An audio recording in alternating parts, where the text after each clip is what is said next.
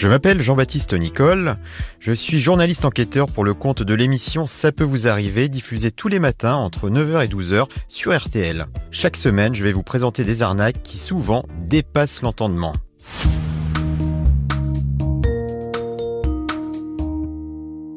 Cette fois, nous nous rendons du côté du Havre, en Seine-Maritime, pour parler du sujet des mariages gris.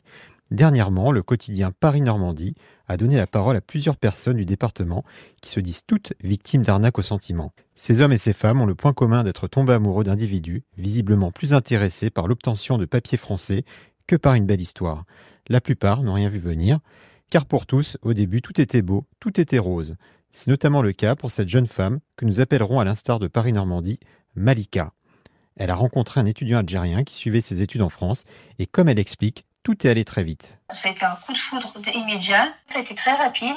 Euh, le mariage, donc je l'ai connu en 2019, un mariage en 2020. Dès qu'on s'est marié, c'est empressé d'envoyer euh, l'acte de mariage euh, du coup au consulat algérien pour bien enregistrer comme quoi il est bien marié avec une française et que bah, comme ça il n'aura pas à voir son service militaire. Du coup, il a joué sur ça. Le jeune homme a aussi changé de comportement vis-à-vis de Malika. Dès qu'il a eu son, son titre de conjoint français, c'était une autre personne les violences ont commencé, que ce soit psychologiques, verbales, et quelquefois physiques, où c'était des, bah, des bousculades, des gifles, et beaucoup d'insultes bah, sur bah, psychologiquement, tu sers à rien, t'es une pute. Malika a déposé plainte.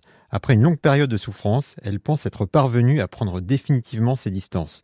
Son divorce devrait même être prononcé très prochainement. Au-delà du mariage gris, Paris-Normandie évoque aussi le phénomène du bébé papier. En clair, le ressortissant étranger cherche absolument à avoir un bébé avec son conjoint français pour obtenir un titre de séjour. Toutes ces dérives ont poussé un homme, Kamel Wahin, à passer le pas. Témoin de plusieurs cas d'école, il a créé une association, l'ACMGBP, l'Association contre les mariages gris et les bébés papiers.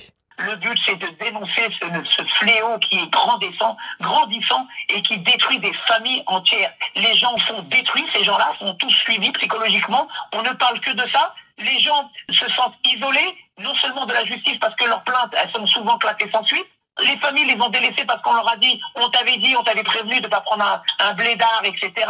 Donc ils sont vraiment complètement isolés. Et euh, il y a surtout aussi le fait de cette association qu'on n'est pas reconnu en tant que victime. Voilà, c'était Jean-Baptiste Nicole. Je vous retrouve la semaine prochaine pour vous raconter une nouvelle arnaque.